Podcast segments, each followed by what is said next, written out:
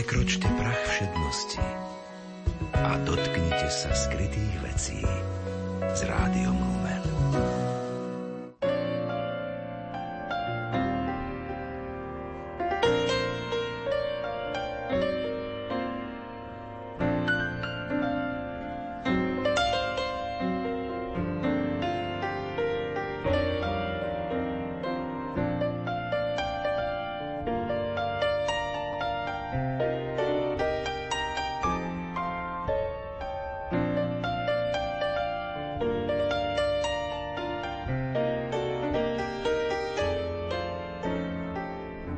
Vítajte pri počúvaní poetickej literárnej kaviarne, milí priatelia a priaznivci krásneho slova. V májovom vydaní vám ponúkame druhú časť rozprávania o básnikovi Gustávovi Hubkovi. Do dnešnej poetickej literárnej kaviarne prijali moje pozvanie. Herečka a recitátorka Ida Rapajčová a autor poetickej literárnej kaviarne, herec a recitátor Juraj Sarvaš. Od mikrofónu vás srdečne pozdravuje Marek Fajnor.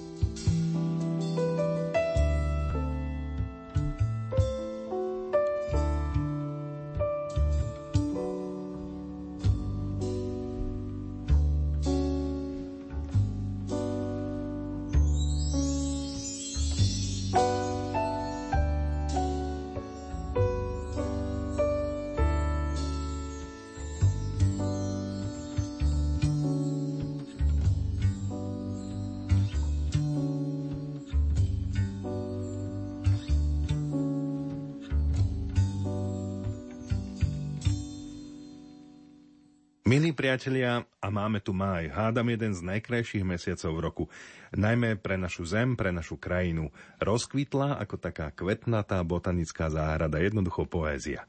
A my sa môžeme a máme na čo tešiť. A tešíme sa aj my v štúdiu Rádia Lumen, že sa vám môžeme prihovoriť poetickou literárnou kaviarňou v májovom vydaní. V apríli sme odvysielali prvú časť o básnikovi, prekladateľovi a vydavateľovi Gustavovi Hubkovi. A keďže básnik by sa bol dožil 17. mája tohto roku 90 rokov, venujeme mu aj druhú časť rozprávania v našej májovej relácii. Skôr, ako sa budeme venovať básnikovi, privítam Juraja Zarvaša. Ahoj Juraj. Ahoj. Mohol by si nám, ako vždy, povedať, čo podstatné sa v tomto mesiaci udialo, v mesiaci, ktorý takmer všetci básnici ospevujú ako mesiac lásky, krásy, poézie. No presne je to tak, ako hovoríš. Pripomeňme si len najznámejšieho českého básnika, romantického básnika Karla Hinka Máchu, hej, jeho nádhernú skladbu Máj, byl pozdní večer, první máj, večerný máj, byl lásky čas, kulá se zval hrdličin hlas, kde borový zaváněl háj. No a potom nášho romantického básnika Janka Smreka, ten má varí 15 alebo aj 20 básní o máji. No a on napríklad má takú báseň o Anči. Anča, Anča, samé mlieko, samá krv. Daj si pozor, pozor daj. Zo všetkých strán číha, číha noc i máj. No mohli by sme, Marek, o básnickom máji odvysielať celú našu poetickú literárnu kaviareň. Tohtoročný máj sa niesol v znamení 70. výročia ukončenia naozaj najkrvavejšej vojny v dejinách ľudstva. 70 miliónov ľudí padlo a to ešte v histórii ľudstva naozaj nikdy nebolo. Ústredné spomienkové oslavy boli v Liptovskom Mikuláši, v meste, kde po Dukle boli najhroznejšie boje. Na legendárnom háji Nicovo je Marek pochovaných do 2000 ľudí. Recitoval som na otvorenie výstavy slovenských výtvarných umelcov, ktorá je venovaná práve tomuto výročiu. Výstava je to veľmi zaujímavá. Okrem diel s vojnovou tematikou sú tam aj busty básnikov Andreja Plávku, ktorú spravil vynikajúci náš výtvarník, akademický maliar Trizuliak. Ináč bolo o ňom známe, že bol aj silne veriaci človek. No a potom je tam busta Laca Novomeského, ďalšieho básnika.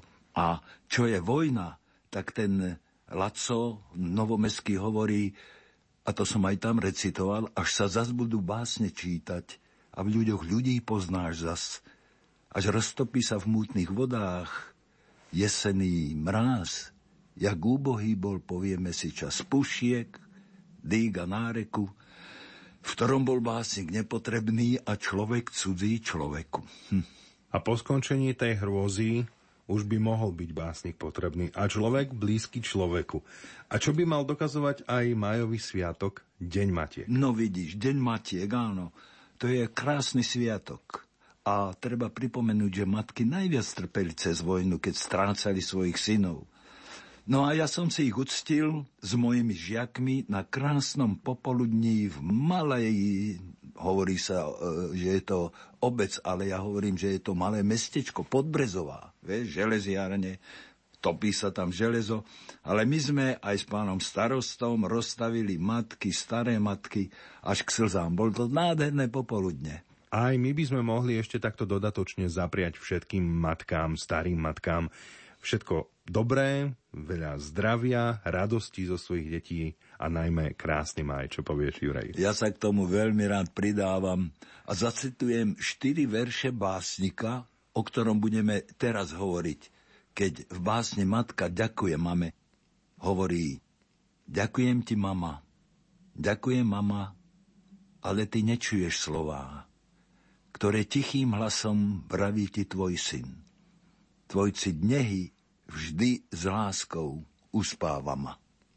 A takto cez matku sme sa dostali k básnikovi, ktorý mal vrelý vzťah k rodnému kraju, k matke Gocovi a k tomu poetickému vinohradníckému mestečku Svetý Jur, odkiaľ Gustav Hubka pochádza. Áno, a my sme už v prvej časti citovali niektoré básne, v ktorých sa vyznáva k rodnému kraju, ale aj k jeho ľuďom. Hovoríme teda o máji, koniec vojny, deň matiek, ale je to aj lásky čas dvoch mladých ľudí. No, no, no, počkaj, to môže byť e, láska aj starších ľudí. O, samozrejme. Veď sa hovorí, že láska kvitne v každom veku. To je pravda, ale ja smerujem k básnikovi, k jeho lyrike s témou lásky. Má také? Áno, áno, má a veľmi veľa. Niektoré sú aj veľmi nostalgické, ale zase aj plné citu, zrejme ako ktoré životné obdobie básnik prežíval. A čo by si vybral teda z jeho tvorby? No, vybral by som takú, môžeme povedať, že ódu na lásku, ktorú nazval O láska moja. Recitujú Ida Rapajčová a Juraj Sarvaš.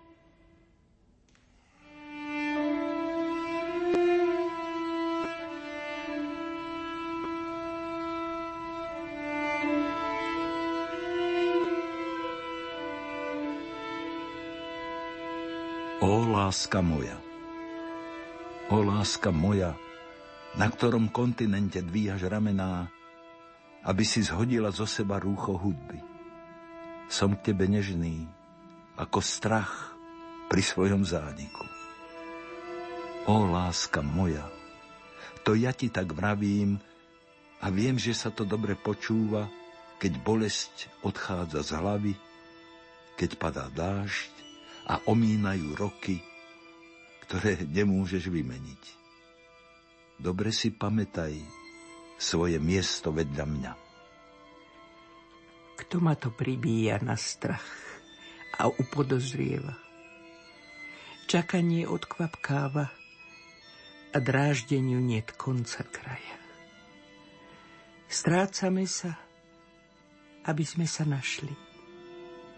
Aj pre utrpenie na neznámych cestách sú staré mosty, ako z človeka do človeka nad priepasťou pamäti. O láska moja, opäť sa mi zdá, že som zbytočný. Len kvôli tebe sa vraciam a zberkám chvíle leta so svitaním pod kožou zimných dní. Často, keď zaspávam, Zobúdza sa vo mne more, stúpa, klesá, padá a lieta. Milujem život od hlavy k petám a hľadám svoj svet, čo vyplával v ústrety s vetrom do plachiet. Hladina bez vln, osud môj nedopusto, čo tak veľmi chcem, ani to nesplň. A predsa hľadím za okraj, a načúvam burácaniu v jedinej kvapke krvi, v ktorej je spev neznámych úst na neznámej tvári. O láska moja, si celá obloha, i omrvinka, i celý svet. Prihovárajú sa ti hory a mlčia o tvojej kráse. Prečo plačeš? Čím si to opovrhla, i keď som sa nenaučil drsnú reč hovor, rozumiem predsa nežnému objatiu vody. Zbytočné kroky po cestách. Vyhlbený priestor sa nás možno zriekne kvôli najstarším obetiam v hľadaní. Táto minca je ako nebo, keď sa chce dotknúť rána. O láska moja, si tichou hudbou, ktorá rozozvučí struny v priestore hmoty. Jedine ty máš rozhodnúť, čo je múdrejšie, kto komu vládne. Buďme k sebe krutí a dotkneme sa hladiny nehy. O, láska moja, prečo mi smútok padá, ako dáš do studní, a neviem ako ďalej objavovať v tebe miesta neznáme. Padlo lístie a jeseň si v ňom utrela zvráskavené líca. O, láska moja, to som naozaj nepredvídal. Opäť sa mi prisnilo o holuboch. Začal som si uvedomovať pukliny v rokoch sám v celom tele. Zabúdam celkom na metaforu. Sola sú trochu melancholické a cítiť v nich pach po alkohole. V predpolnočnej reči soprán je ihla zo všetkých strán prepichuje bubienky očakávaniu. O, láska moja, je po polnoci a bez hlavo mrzne. Strb ma ešte niekoľko minút. Viem presne, čo ma čaká. Odrieknutý koncert na želanie. V zatvorených očiach je mnoho kriku. Rozímam a čakám. A do svítania je už len naskok. Dni prichádzajú a odchádzajú. Chlby ma zlostia, ale pohybu sa nevyhneš. Ó, láska moja, stále ma čosi vzrušuje. Tuším už, čo ma trápi – v starnúcej hlave vrzga ako vorloji a je to zvláštne, koľko tá hlava vydrží. Orloj sa premaže a opraví a hlava sa odloží bez pamäti. Zostane ešte pri mne. Vravím a nik ma nepočúva. Vlastný hlas sa mi obesil v uchu. Čo si počnem s hlbokou ranou, zúfalý sa plahotím za šťastím a zistujem, že som ho v sebe zabudol a neviem, čo robiť, aby to šťastie objavilo mňa. O láska moja, byť dlho ticho je podozrivé. Môj otec vykopal studňu k slive a vôkol vinič vysadil aby si sa stala mojou piesňou i zrnkom soli. Si rozbúrená prítomnosť so slnkom nad nami. A ja neviem, prečo sa v tvojej hlave mračí. Chcel by som byť s tebou, alebo aspoň na chvíľu byť tvojim vlasom, ktorý ti práve zošedivel. O, láska moja, Vieš, koľkokrát sa vo mne zrútil svet a videl som zhorieť tvoje vlasy. Potopu zeme som cítil, áno, vo vlastnej hlave. Pár hrdličiek slnku vzlietlo a bolo celkom sparno. Namýšľam si, že nás počúvajú. A dávno je otlieskané. O láska moja, čo som hľadala v tvojom hlase, našla som v tvojich očiach.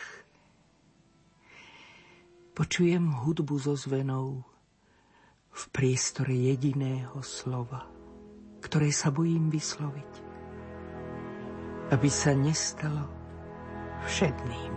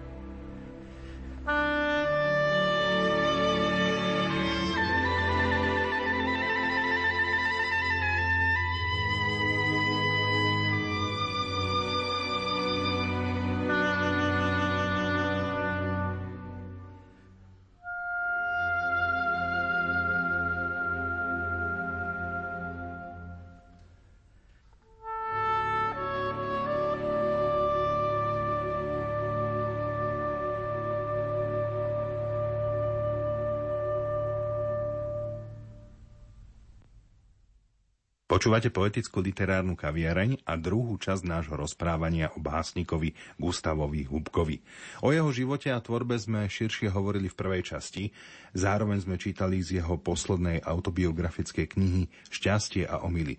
Jej obsah je veľmi zaujímavý, silne emotívny, ale je v nej aj pohľad na spoločnosť a ľudí v období jeho života. Mohli by sme z tejto knihy opäť prečítať niektoré kapitoly, Juraj.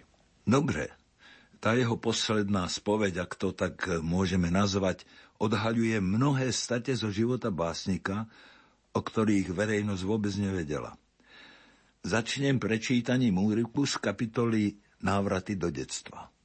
Takže v tejto kapitole Gustav Hubka píše Keď začnem odzadu listovať v knihe mojej pamäti a dotknem sa stránok mladosti, zahorí vo mne mladá pieseň môjho rodiska, ale aj chvíle, ktoré sme spolu prežili a prežívali s mojim rodiskom od roku 1925 až po dnes. V tomto roku som prišiel na svet. Bol máj a bola nedeľa.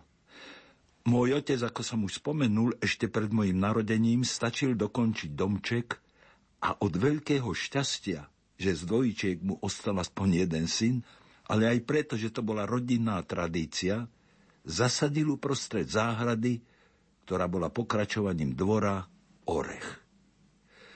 Otec už dávno umrel, ale ten orech skošateľ. Kým otec žil, staral sa on ako o mňa. Tri roky pred smrťou môjho otca vyschol orech, ktorý posadil pre neho môj dedo. Možno preto som podvedome utrúsil poznámku, že keď môj orech vykape, tak pôjdem aj ja na väčší odpočinok. Síce na povery neverím, keď však rozmýšľam nad spojením človeka s prírodou, prichádza mi na um, že tento vzájomný a spätný vzťah nie je dosiaľ poriadne preskúmaný a potvrdený. Verím, že človeka s prírodou môžu spájať najtajnejšie, doteraz neobjavené signály magnetickej hmotnej sily. Prečo mi vhúpla tá myšlienka o smrti do hlavy v súvislosti s orechom, keď som predtým s nikým o tom nehovoril a ani na smrť nemyslel. Asi preto, že pri pohľade na ten orech si vždy podvedome pripomeniem otca, ktorý je mŕtvý. Nejaký mysticizmus to však nie je. Ide vlastne o akýsi roziskrený pocit z väčšnosti hmoty a priestoru, v ktorom žijeme. V tejto ukážke je naozaj veľa pravdy. Mnohí z nás aj naši poslucháči si isto uvedomujú práve cez básnika, ako je človek zrastený a aj odkázaný na prírodu, na ten priestor, v ktorom žijeme a ako sa dá spomínať. Napríklad to, čo píše pod košatým orechom, ktorý vysadil otec. A nemusel to byť práve otec básnika, ale otec každého z nás. Áno, Marek Orech bol symbolom rodinej pohody. Ja sa na to ešte dobre pamätám. Len sa obávam, že už sa orechy nesadia, ale predovšetkým tuje či iné len okrasné stromy a trávniky, na ktoré sa nesmie stúpať. A to je pre citovú oblasť človeka väčšiná škoda.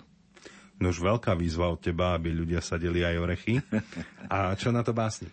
Zaujímavo na život reaguje napríklad v krátkej básni letargie, ale aj v básniach úzkosť z úsvitu, či za múrmi chladu, alebo v hĺbke okamihu.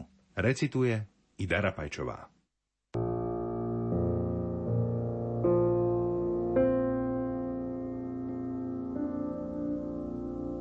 Letargia Do žičia mi hádam už len vzduch a možno ešte basu. Zistili vo mne iný druh a v génoch inú rasu. Niečo v nás bude choré. Život je krutý zvyk. Majme sa na pozore.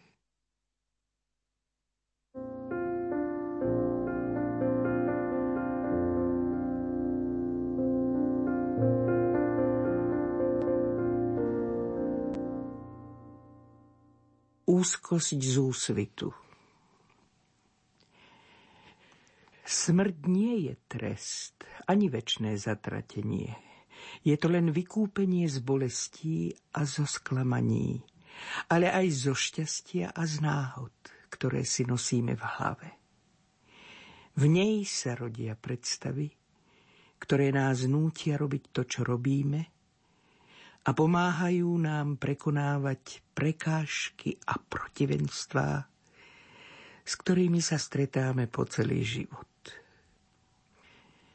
Smrť nie je preklenutie.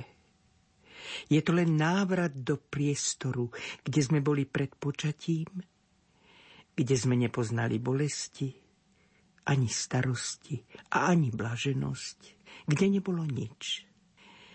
Kde sme boli bez akýchkoľvek povinností konať alebo sa o niečo starať.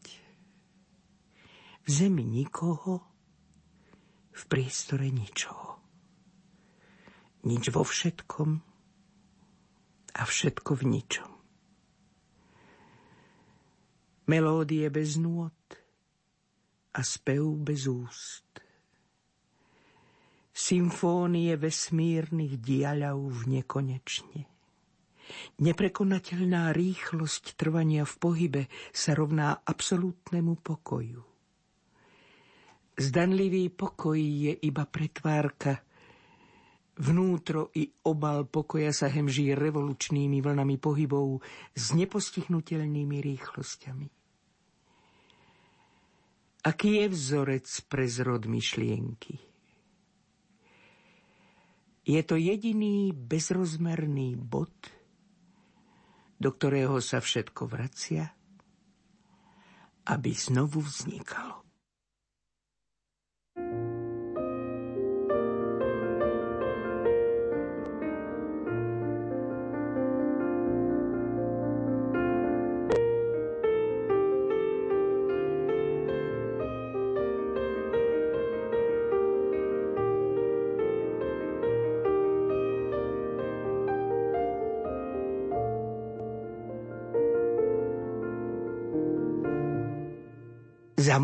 múrom chladu. Aj svetu je zle z bohorovnej plachosti a stolkých nádejí. Slová sa iste raz zoderú, mliny toľkých úzdych melú a melivo je z toho istého zrna. Pánty rozlúčky škrípu na dverách v srdci. Pod závojom tisíc ročí na starých chodníčkoch na bojazlivých krídlach ráno umiera a do tej gúst je stále vzrušujúci. Spomienka sotva mdlá. Len to nám zostáva napokon, čoho sme sa zriekli. Prekrásne vábidlá. Noc hustne, až sa jej chveje srdce – Vytrhnutá jabloň mohla dať ešte úrodu. A múdrosť dialektiky sa neozvala. hĺbke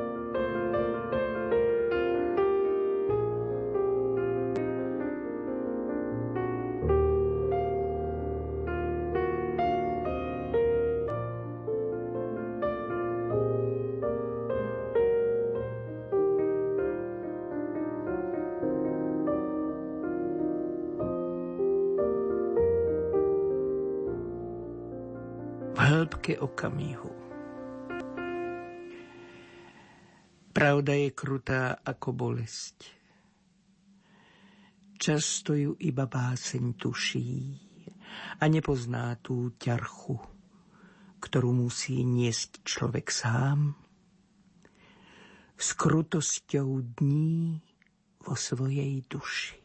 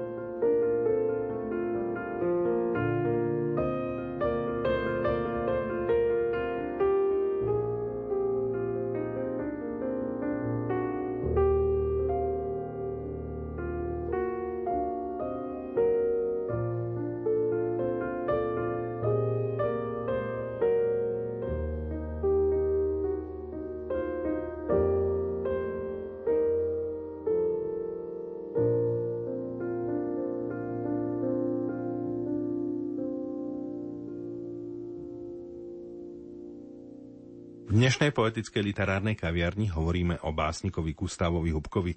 Juraj, nie je to zasa ani tak dávno, čo básnik bol mladý a predsa tak veľa vecí sa zmenilo, a najmä vzťahy. Vzťahy rodinné, už sme o tom aj hovorili. Niekedy človeka doslova zmrazí, keď číta, že vnúk ublížil babke. To sa začias básnika nemohlo stať. V pamätiach o týchto vzťahoch krásne píše v kapitole Moje rodisko vo víre udalostí. Áno, treba o tom hovoriť. Treba, Marek, citovať osobnosti, ktoré by mohli byť príkladom, ako sa má pekne a dobre žiť. Tak v tejto kapitole spomína na vzťah k rodičom, z aspoň krátky úryvok. Na veľkú noc koláče, mesovú plnku, na tvrdo uvarené vajcia aj z fľaša vína nosila mama do kostola a všetky tieto božie dary dávala posvetiť. Ako je to strašne dávno. Tak dávno, že to už tuším, nie je ani pravda. Mama už dlho nežije. Nežije ani otec. My sme doma rodičom vykali, o všetko prosili a za všetko ďakovali. Vždy pred spovedou, a to sme chodili raz do mesiaca, sme odprosovali rodičov, aby nám odpustili našu neposlušnosť. Kľakli sme si pred nich a poboskali im ruky. Nepovažovali sme to za poníženie. Kdeže sú tie časy, keď som sa v puberte vzoprel prosiť o odpustenie pred spovedou, ktoré sme mávali až po maturitu na gymnáziu. Otec sa nahneval, no mama mi odpustila. Na Vianoce som predával svetovojtežské kalendáre, vtedy som si aj niečo zarobil. Bolo to aj 100 korún. Peniaze som si nenechal. Dal som ich mame, lebo stále som počúval, ako narieka, že ju čosi bolí a pichá a neraz lamentovala, že máme málo peňazí. Ale proti svojmu osudu nikdy nereptala. Literárny vedec a kritik Jozef Veľký, ktorý tiež už dávno nie je medzi nami, napísal o Gustavovi Hubkovi v doslove k jeho zbierke a opäť slnko toto. V ľubosných básniach sa v rozličných životných situáciách prihovára k žene, k milenke, k manželke i priateľke. Presvieča seba i svoju partnerku o potrebe a čistote najmocnejšieho ľudského citu, lásky, vrelej a nepredstieranej, od ktorej závisí hĺbka ľudských vzťahov, hodnota ľudského bytia. A keďže lirický subjekt vie, čo lásku raní, čo ju zrádza, čo všetko je hrozí od egoizmu po hrozbu seba zničenia, vystríha pred ľahostajnosťou, odsudzením a všetkým, čo môže lásky plný vzťah muža a ženy ohroziť. Juraj, hovorili sme v úvode o máji ako o mesiaci lásky. Literárny kritik naráža práve na takúto poéziu. Môžeme jeho citáciu potvrdiť niektorými básňami? Áno, môžeme. Ak sme čítali ódu o láska moja, ktorá je pomerne pokojná, nachádzame básne, ktoré sú plné duševného rozporu nenaplnenej lásky a neustáleho hľadania. Tak si ich vypočujme. Recituje Juraj Sarvaš.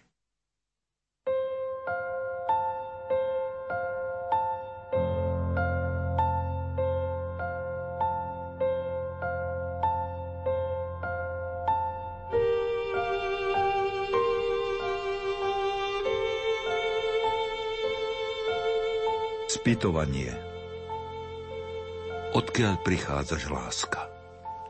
Si anonymná ako tajomstvo vzdialených hviezd. Odkiaľ prichádzaš, človek, keď musíš ťarchu sveta niesť? V nešťastí zostáva človek sám a z veľkého šťastia sa ochorie.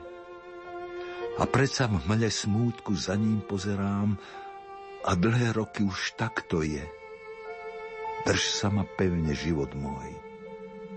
A keď sa oskali času rozbiješ, rany zo šťastia nezahoj.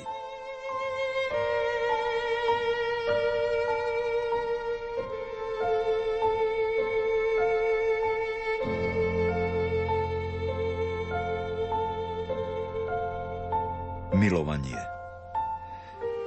Milujeme sa, ako sa milovali v ktoromkoľvek tisícročí. Aj lásku vpletenú do vrkoča dejín rozpletáme a zapletáme ako kedysi. Do jej tajov človek bez ostychu vkročí.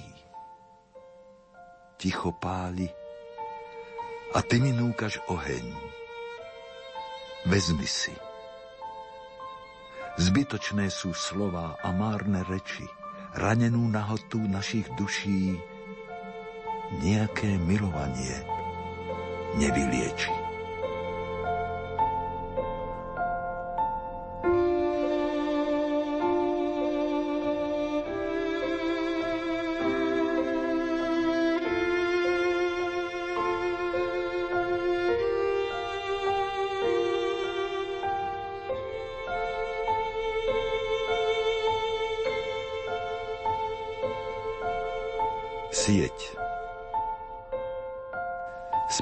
Ti úsmev kreslí do sna, do tichej tmy spev noci svieti. Chytil som sa tvojho sľubu a mám v hlave sieť. Myšlienka má kvoru hrubú a tenký ľad slov sa láme hneď. Ty si sa stala ľúbosnou básňou, ty si mi doslov vstúpila a zem sa chvela s krovím. Odpust mi, láska moja, ak ťa viac neoslovím. Už nič od teba nečakám. Dlho si so mnou kľučkovala ako zajac. Teraz už bežať nemám kam. A to, čo som dosiaľ nenašiel, milujem najviac.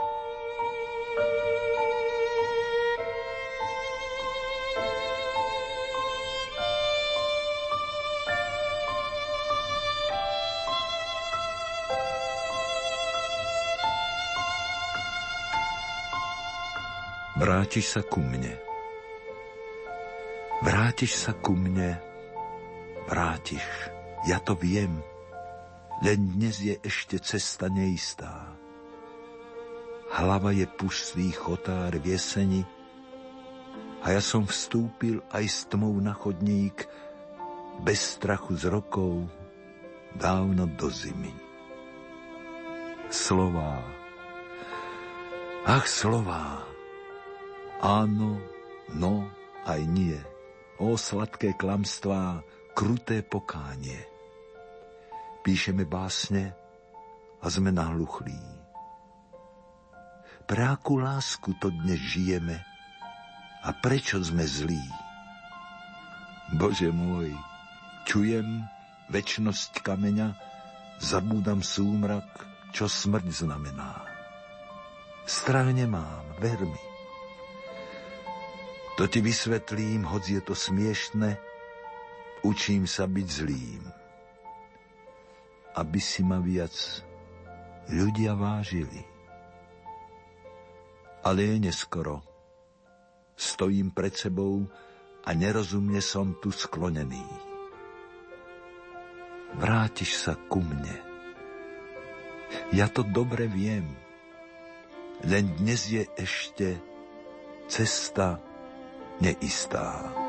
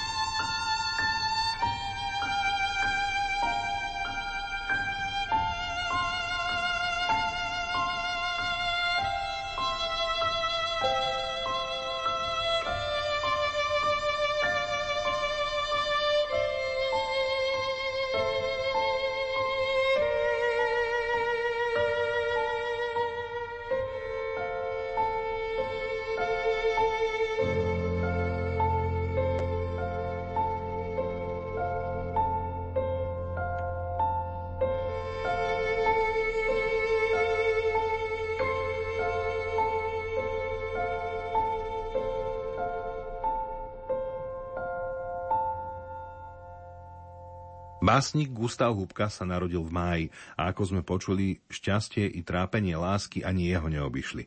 Čo je však podstatné, že Gustav Hubka vo svojej tvorbe zanechal jasný odkaz, že láska vôbec medzi ľuďmi, láska k rodičom, rodičov k deťom, láska k rodnému kraju je prepotrebná k pokojnejšiemu životu. Tak Juraj, čo ešte dodať na záver našej relácie, našich dvoch rozprávaní o básnikovi? Gustavovi Hubkovi. Vlastne, Marek, ty si už ten záver povedal. Ono naozaj, tá láska ľudská, porozumenie, pomôcť navzájom je veľký odkaz. Aj teraz, koľko treba lásky, obetavosti, aby sa pomohlo Nepálu. A sú tam naši ľudia.